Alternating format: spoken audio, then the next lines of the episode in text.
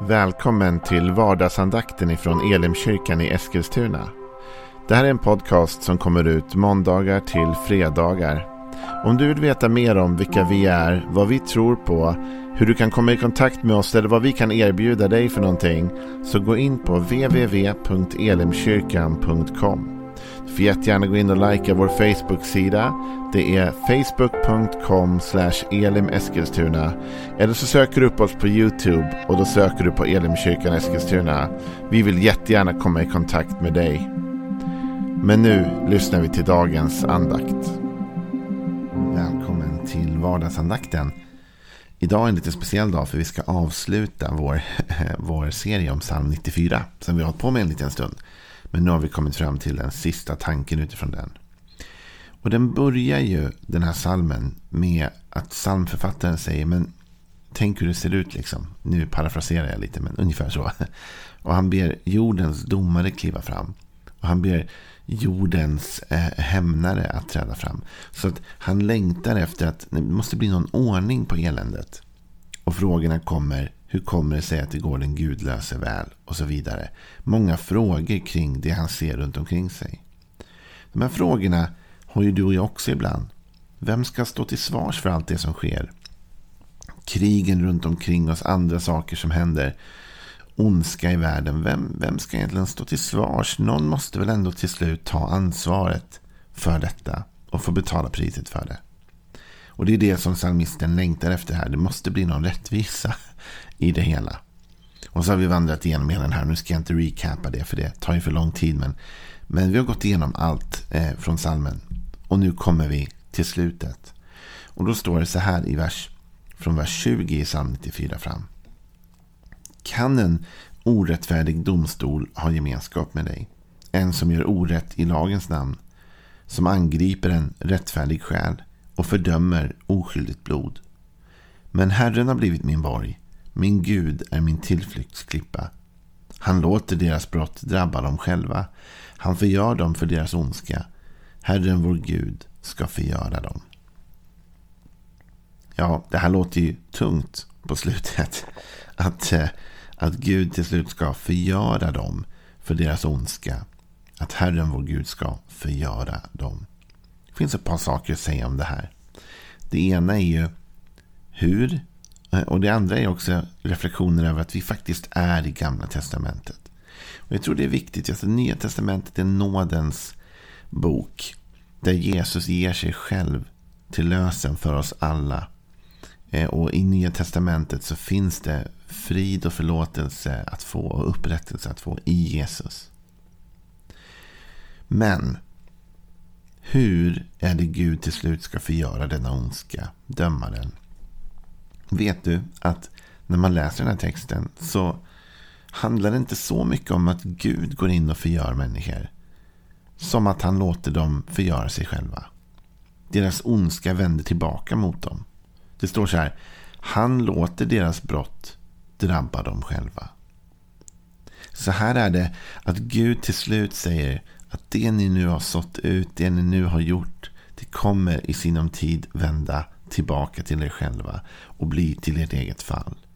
På det sättet låter Gud dem förgöras. Bibeln talar inte om karma i den meningen. Men den talar om sådd och skörd. Den talar om att det vi sår ut får vi också skörda. Den talar om att liksom konsekvenser finns av vårt agerande. Och här talas det om att deras brott som de har utsatt andra för. Den ondska de har dragit över jorden kommer till slut bli den ondska som förstör dem och förgör dem. Jag tänkte att vi skulle läsa en text om detta lite förklarande ur Nya Testamentet. När Paulus talar om det här i Galaterbrevet så uppmanar han oss att inte leva i ett självbedrägeri kring just de här frågorna. Han säger i Galaterbrevet, det sjätte kapitlet och den sjunde versen, så säger han så här. Bedra inte er själva. Gud lurar man inte. Det människan sår ska hon också skörda. Den som sår i sitt kött får av köttet skörda undergång. Men den som sår i anden får av anden skörda evigt liv. Låt oss inte tröttna på att göra det som är gott. För när tiden är inne får vi skörda om vi inte ger upp. Så låt oss därför göra gott mot alla medan vi har tillfälle. Och särskilt mot dem som tillhör trons familj. Wow, här finns det så mycket att packa upp. För det första är det att du och jag uppmanas att inte bedra oss själva på det här området. Att det en människa sår ut, det är också det som hon kommer att få skörda. Ibland så lever vi i självbedrägeri där vi tänker att vi kan komma undan med grejer. Jag kan bete mig hur jag vill, jag kan göra vad jag vill. Men så funkar det inte. Den enda vi lurar med den sortens tänkande är oss själva. För Gud lurar man inte, säger Paulus. Med andra ord, Gud vet om vad du och jag sår ut och han vet om att vi också kommer behöva skörda det vi har sått. Det människan sår ska hon också skörda. Och så förtydligar Paulus. Den som sår i sitt kött får av köttet skörda undergång. Vet du, när vi läser den här versen innan, där det står att Gud ska förgöra dem, så stod det ju också innan där att han låter deras brott drabba dem själva. Alltså de har sått i köttet. Det är ju i köttet som vi hittar allt det negativa. Och de har sått i köttet och de kommer också få skörda ur köttet. Och vad är det vi skördar när vi skördar ur vårt kött? Undergång. Du vet, du och jag, det är lätt att ge efter till de kötsliga impulserna. Vår lusta, våra begär. Det är lätt att ge efter för det som för stunden bara tillfredsställer oss. Problemet är att det, att det kommer en frukt ur detta som inte är gott. Kanske inte direkt, men efter en tid. Efter en tid så får den som sår sitt kött skörda undergång. Men den som sår i anden, eller den som sår in i det och lever efter Guds vilja och tanke, Guds rike, får av anden skörda evigt liv. Det är en fråga om vad vi sår in i. Om vi först söker Guds rike så har Jesus sagt att vi ska få allt det andra också. Men vi ska inte bedra oss själva. Och bedrägeriet ligger i tidsaspekten av detta ofta. Det vill säga att man sår ju inte direkt man har skördat. Vi har precis planterat ut lite grejer i vår trädgård. Vi har ju en stor trädgård där vi bor. Och här ute nu så har vi allt möjligt eh, som växer i trädgården. Och man inser att det man planterar nu, det får man inte skörda imorgon. Du vet som ett barn som planterar en liten frö i en kruka och går ut varje dag och tittar. Kommer upptäcka att det tar tid. Alltså det vi sår nu, det kommer skördas en liten bit fram. Och då är det ju lätt att leva i bedrägeri under den tiden. För under den tiden kan man ju tycka att inget händer. Ja, men det växer inga tomater på den här plantan. Och det är inga jordgubbar som har poppat upp här på den här plantan. Men vad, vad, vad är det som kommer hända med tiden? Jo, det som är planterat i marken är det som kommer börja växa när tiden är inne. Och du och jag, vi kan bedra oss själva därför att vi kommer undan med saker i ett kortsiktigt perspektiv. Vi lyssnar till vårt kött, vi gör som köttet vill, de negativa impulserna. Vi lyssnar till ondskans röster och vi ger efter för den impulsen. Och för en tid kan det verka som att det inte spelar någon roll. För det dyker inte upp någon frukt av det. Det händer ingenting katastrofalt. Det blev inget förfärligt resultat. Problemet är att fröet är planterat i jorden. Och att när tiden kommer så kommer vi få skörda det vi har planterat. Här säger Bibeln att vi ska inte bedra oss själva. För Gud lurar man inte. Det människan sår, det kommer hon också att få skörda. Om vi sår i köttet, lever efter köttet, då skördar vi undergång av det. Precis som i psalm 94. Men om vi sår in i anden så kommer vi få skörda ett evigt liv. Den, den liksom strömmar av levande vatten på insidan. Va? Och därför så blir det en uppmaning av Paulus här. Låt oss inte tröttna på att göra gott. För när tiden är inne får vi skörda om vi inte ger upp. Det här är så viktigt varför det går åt båda håll. Vi kan också ibland bli bedragna att tänka att det goda vi gör inte spelar någon roll. Vi kan bli bedragna att tänka att det spelar väl ingen roll om jag gör det här för någon annan eller om jag offrar detta. Eller, för det blir ju ändå ingenting. Jag får ingenting tillbaks. Det växer ingen frukt i mitt liv. Så bedrar vi oss själva. För sanningen är att det goda vi gör, det kommer vi att få skörda, likväl det onda. Så vi vet att det vi planterar i marken, det kommer att växa upp. Och därför blir uppmaningen från Paulus, låt oss därför inte tröttna på att göra gott, va? för vi kommer få skörda. Låt oss därför göra gott mot alla. Jag tänkte mycket på det här igår. Alltså jag längtar efter en kyrka, efter en värld där vi behandlar alla människor väl. Det finns ingen anledning någonsin att behandla någon illa. Du och jag, vi ska göra gott mot alla. Och alla är verkligen alla. Vi ska inte göra gott mot några, vi ska göra gott mot alla. Men vi ska särskilt göra gott mot dem som tillhör trons familj. Det vill säga, du och jag vi har ansvar att vara goda mot alla människor, inte bara de troende. Men vi ska vara särskilt goda mot de troende. För de är våra bröder och systrar. Så trons familj, där ska vi göra ännu mer gott. Men vi är faktiskt inte bara ålagda att göra gott emot trons familj. Utan vi är ålagda att göra gott emot alla människor. Så att vi själva får skörda den godheten. Man skulle kunna även ta detta i Lukas, det sjätte kapitlet. Så säger Jesus i den 37 versen. Döm inte, så blir ni inte dömda.